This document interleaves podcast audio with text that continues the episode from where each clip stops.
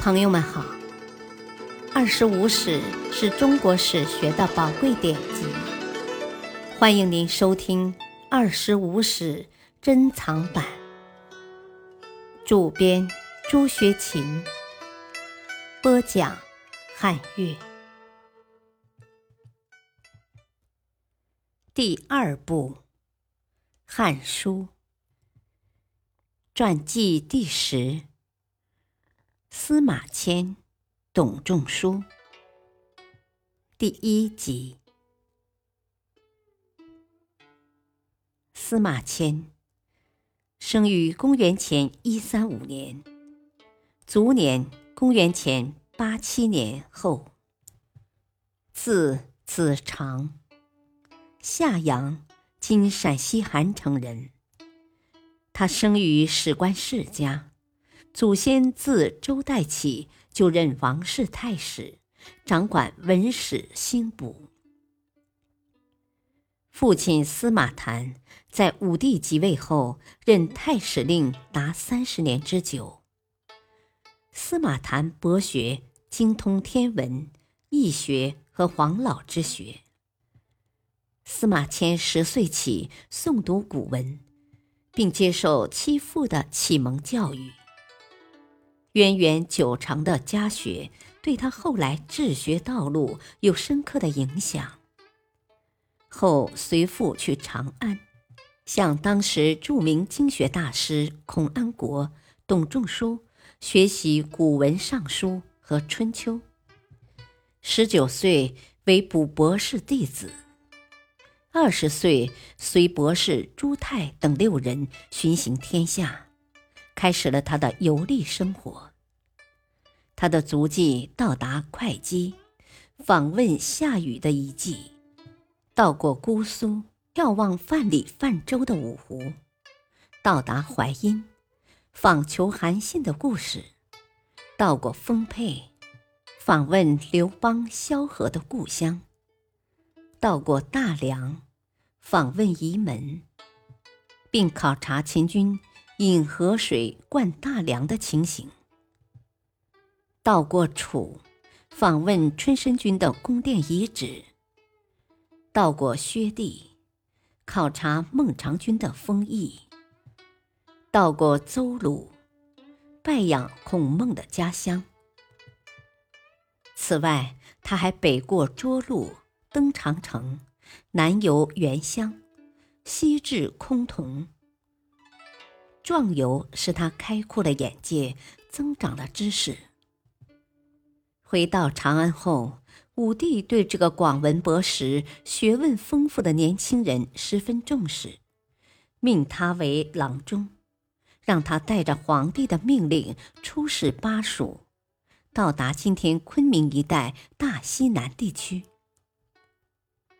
读万卷书，行万里路。奠定了司马迁以后著书立说的厚实基础。元丰元年（公元前一一零年），汉武帝封泰山，司马谈以直任太史公而不能从行，愤懑而死。临终前，他难过的对司马迁说：“哦，我死以后，你必为太史。”做了太史，莫忘了我的遗愿呐！今大汉兴盛，海内一统，上有明主贤君，下有忠臣义士。我身为太史而未能记载，愧恨不已呀！你一定要完成我未尽之业呀！司马谈死后，司马迁继任副职为太史令，使他有机会读遍皇家藏书处十室金柜收藏的文史经籍、诸子百家及各种档案史料。公元前一零四年，他以太史令身份和中大夫孙清、胡遂及历官邓平、烙夏宏。天文学家唐都等二十余人，改革历法，经这批专家通力合作，反复计算、选择，终于在这年五月造成新历，这就是著名的太初历。太初历改以正月为一岁之首，秦历是以十月为一岁之始。月的日数为二十九点五三天。一岁，也就是一年的日数是三百六十五点二五天。这是当时世界上最先进的历法，也是中国历法史上进行的第一次大改革。此后，他禀赋遗志，着手准备编写《太史公记》，也就是《史记》。天汉二年。公元前九九年，他的同僚李陵出征匈奴时被围，在使尽粮绝的情况下投降匈奴。消息传到长安，武帝大怒，朝廷的文武百官都大骂李陵投降可耻。司马迁不作声，武帝问他有什么意见。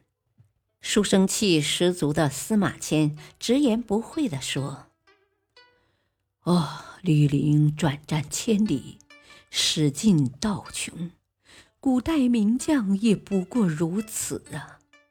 他虽投降，尚属情有可原。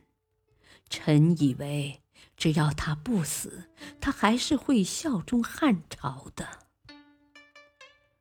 盛怒中的汉武帝听了司马迁这番话，认为他是为李陵辩解，是在故意贬低当时正在打匈奴而又很不顺利的李广利，于是命令把司马迁判为死罪，或以腐刑代替。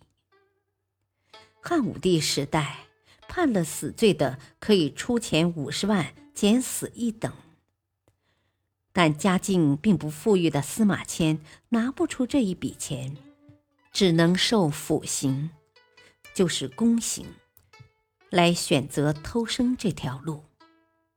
不幸的遭遇使司马迁精神受到极大刺激，曾一度想自杀，但他想起了父亲的遗言，又以古人孔子、屈原、左丘明、孙子、韩非。等在逆境中发奋有为，鼓励自己，终于以惊人的意志忍辱负重的活了下来。身心备受摧残，忍辱还够生活的司马迁深知，人固有一死，死有重于泰山，或轻于鸿毛。他决心以缠足之年完成父亲要他完成的史书。经过六年的囚禁生活，公元前九三年，征和元年，终于出狱。专制的武帝对司马迁的才能还是爱惜的，任命他为中书令。从此，他埋首奋发著述。终于完成了九天人之际，通古今之变，成一家之言的巨著《史记》。《史记》原名《太史公书》，又称《太史公记》《太史记》，至东汉末年才直称为《史记》。司马迁意在。使其藏之名山，富在京师，似后世圣人君子。汉宣帝时，司马迁外孙杨运把他公之于世，其实亦有少量缺篇，为后人楚少孙等补足。《史记》是中国史学上第一部纪传体通史，开创了纪传体通史的恢宏先河。《史记》有本纪十二，列传七十，此外还有世家三十，表十，书八，共一百三十篇，五十二万五千六百字，记载了从黄帝至汉武帝约三千年间史事。感谢收听，下期播讲第二集。敬请收听，再会。